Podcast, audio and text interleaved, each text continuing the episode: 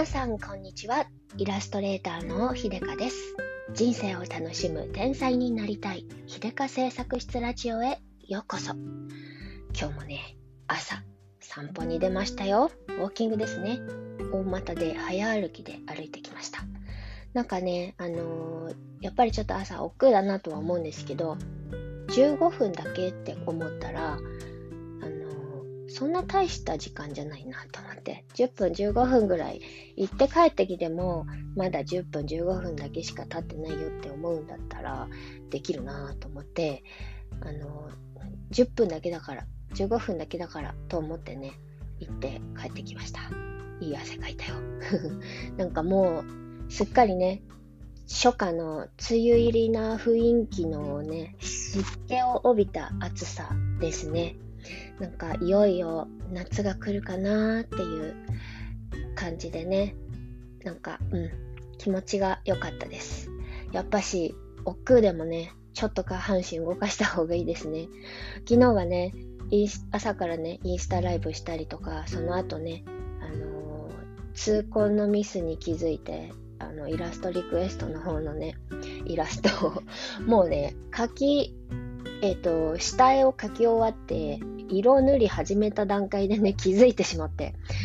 見逃そうと何回も思ったんですけど、いや、これは見逃しては、ちょっと、ちょっとってなってね、思い切って書き直してとかね、ずっといろいろね、作業を、あのー、あれこれ、すごい勢いでこなしてたんでね、気がついたら、一日家から一歩も出ていなかったっていうのでね、今日は勤めて散歩に出ました。うん、やっぱりね、あの、意識してないと、本当に、あの、在宅ワークは 危ない 危ないですからね。うん、頑張って外に出ます。はい。でね、あと、今朝もね、あの、ちょっと前からずっと続いている、バナナヨーグルト with チーズ with ハニーみたいなやつね、朝ごはん。うん、あのー、飽きてね、しばらくは玄米トーストとか食べてたんですけど、またちょっとね、あの戻ってきて、えー、バナナヨーグルトし始めたんですけど、ついにチーズの結論が出ました。ベストかと言ったら、あの、もう一歩かもしれないけれど、とりあえずこれだったら、マリアージュ、バナナとヨーグルトのマリアージュに参加してもいいだろうって思うチーズの種類が分かりました。それはね、チェダーだった。そう、チェダーチーズ。白い方のチェダーチーズかな。まあ、赤は試したことないんですけど、えっ、ー、と、チェダーチーズのね、ブロック、ナチュラルチーズって書いてあって、えっ、ー、と、チェダー、チェダーチーズ、うん、のブロックで、あの、売ってたやつをね、買ってみてね、食べてみたら、これですよ。これなんですよ。あのー、ねっちょり感が少ない、ポロ、ポロポロっとしたポロポロっとしたパサッとした感じのがね、あのヨーグルトとのこのマリアージュに私的にはいいと思います。そう、うん、ついに言えた。チェダーです。はい。そんな感じで。うん。えっとね、今ね、あのー、まあちょっとイラストレーターとして本格的に、えー、精力的に頑張っていこうっていうのでね、いろいろ発信の仕方とかを、あの見直しながら手探り、模索しながらね、うん、手探り状態でやっているんですけれど、その中で、あのインスタを、え、ずっとね、ずっと昔からインスタをやっていたので、そこから切り離して、きちんと、あの、秀川製作室のアカウントにしようかなとか、作ろうかなとか思ったりとかね、してたんですよ。で、あの、よくあのイラストレーターとかそういうあのクリエイターさんのね、インスタグラムって作品ばっかりずらーって並んでてかっこいいんじゃないですか。あ統一感があるし、あれにしようかなと思ったんですけど、でずっと迷ってたんですけどでも今までのなんか自分のこの足跡を消すのもなんとなくもったいないかなって。自分の中でね別に全然関係ない投稿でも私の全部養分になっているものたちだしなとか思ってねあの迷ってたんですけど結論が最近やっと出ました。もう、あの、ぼやきだと思って聞いてていただければいいんですけれど、あの、私にとって、えー、暮らしは、暮らしが、暮らし自体がアートだなと思ってるので、その、インスタにアップしたものたちって、その時自分がいいなと思ったものをアップしてて、その時自分がいいなと思っているものって、その時自分がそこに美しさとかおしゃれだなとかっていう気持ちを感じてあの写真を撮って出したりとかあの何か感じることがあってそれをあのアップしているので、うん、まあ大げさに言えばもう全てがアートだなと思ってるんですよ。生きている暮らしているっていうことがアートだからもう全部作品じゃん？かね、思ったりしてそう。そう思ったら、あ私はごちゃごちゃのインスタのままでいいや、という、ままでいいやというか、これが私だなっていうのを、あの、最近ね、あの、こう、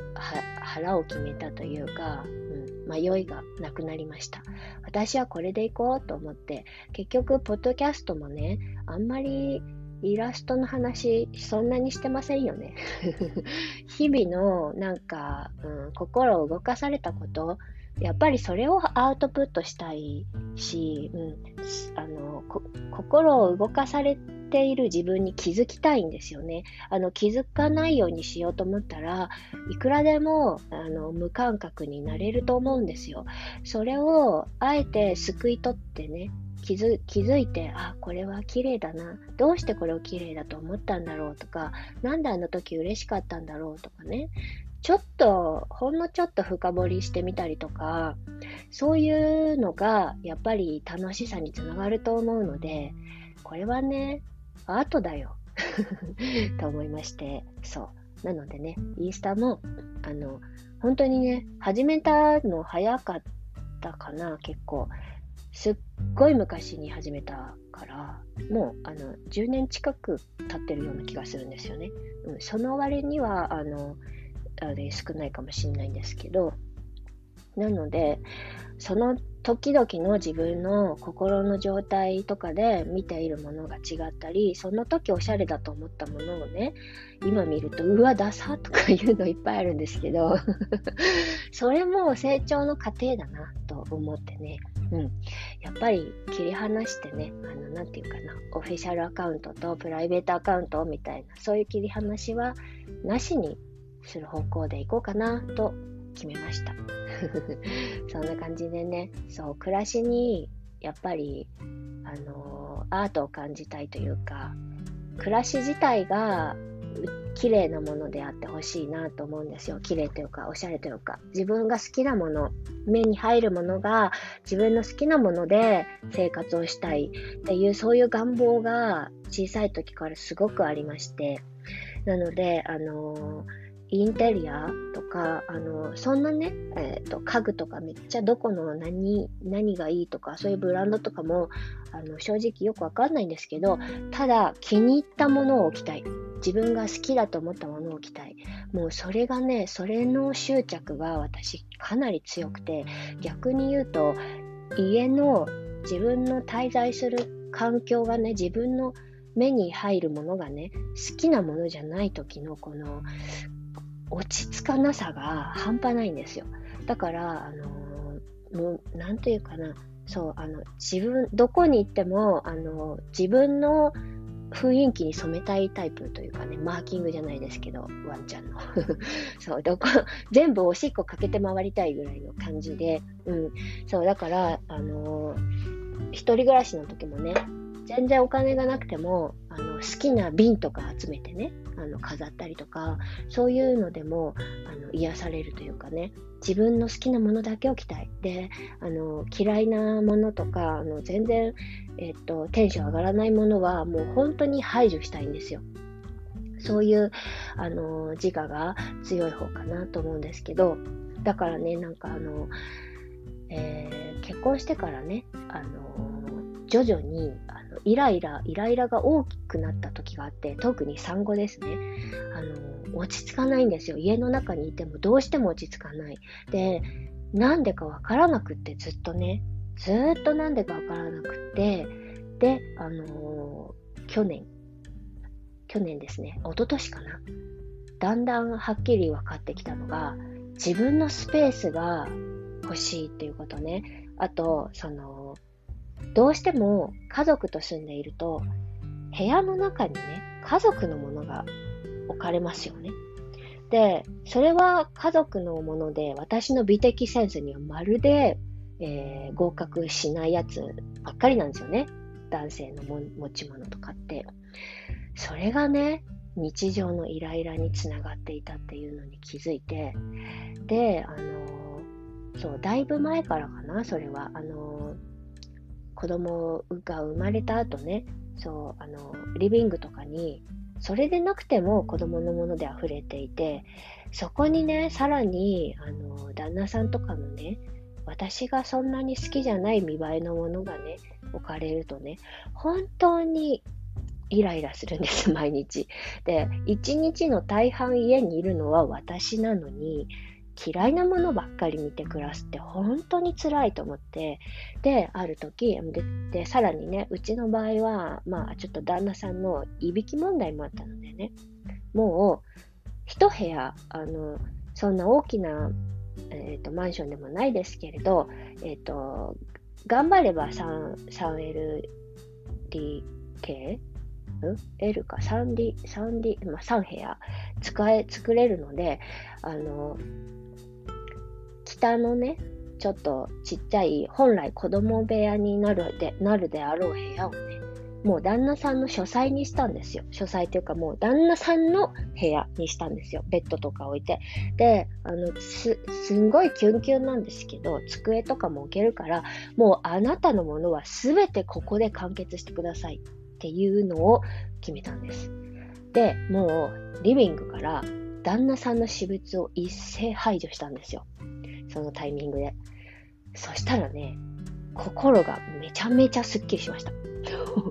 本当に、いや別に旦那さんが嫌いとかそういうわけではないんですけれども、やっぱりこの、で、あの、私が、えーと、住空間へのこだわりが強いっていうのが多分一番にあるんですけれど、で、旦那さんはそこは別にどうでもいいんですよ。居場所があればいいっていう感じなんでね。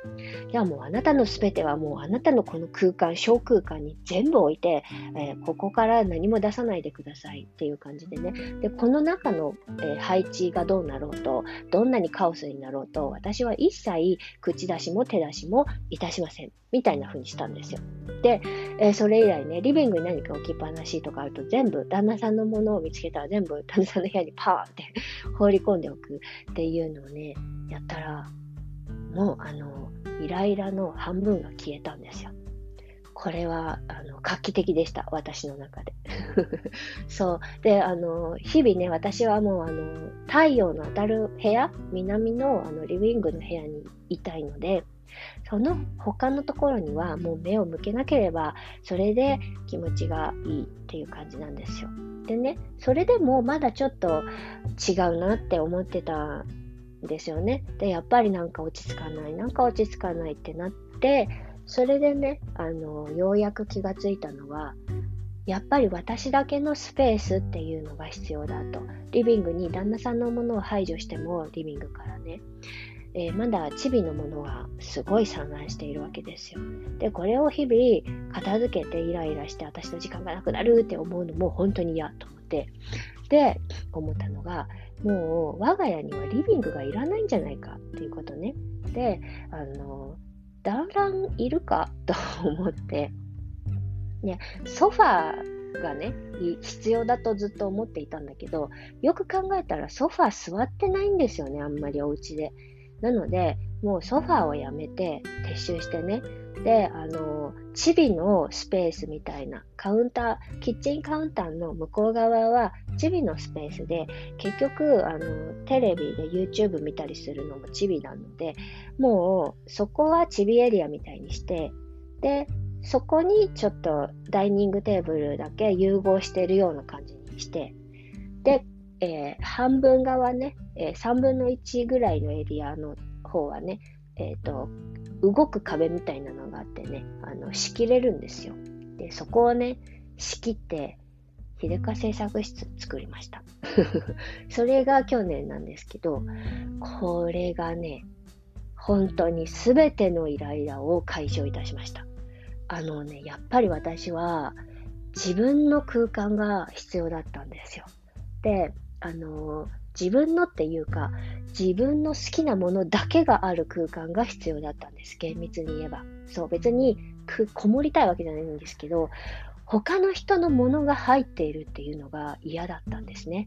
なんか、そんなに自分が潔癖だったとは思わな、知らなかったんですけど、自分でも。でもやっぱりね、区切って自分のもの、本棚には全て自分の、えー、好きな本しか入れてを並べない。旦那さんの本とか、ね、チビの絵本とか一切置かない。ってやって、飾りたいものだけを飾ってってやったらね、めちゃめちゃぐちゃぐちゃでも気持ちがいいんですよ。もうね、あの、全然掃除とか忙しくなるとね、しな、しなくて、ぐっちゃぐちゃで整頓もしてなくても、それが自分だけのもので、自分が好きで置いているもの、気に入ったものたちだったらね、許せるんですよ。そうね。だからこういう、あの、これもアートなんだなと思うんですよね。で、あの、許せるっていうのは、許せるっていうか、あの、ふ、ふわっと目に入った時に、あ、これ好き。ふわ、あれも好き。ふわ、あれも好きって思う。これがね、気持ちがいいんですよ。で、これがなかったから、今まで。そだから、あの、イライラとかにつながって、心が、なんか、すさんでいく感じがすごく、すごくしてたんですね。なので、今はね、あの、うち全然綺麗じゃないんですよ。リビングとかぐっちゃぐちゃでチビのものでね。で、ダイニングとかも、まあ、なんか、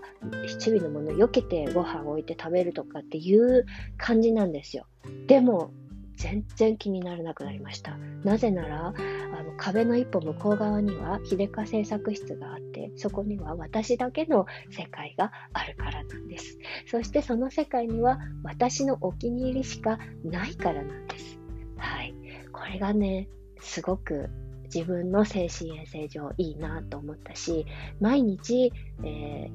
ー、それを感じていたい、いいなって思うのを感じていたい。そう、この干渉している気持ちっていうのかな。うん。それがね、あ暮らしはアートだなって思ったきっかけなんですよね。はい。そんな感じで、えー、今日はちょっとね、取り留めもない話になっちゃったんですけど、あの、今日のね、ポッドキャストの画像にはね、そんな、えー、去年、あの、秀香製作室をね、作った、えー、我が家のリビングをぶった切って 無理やりね、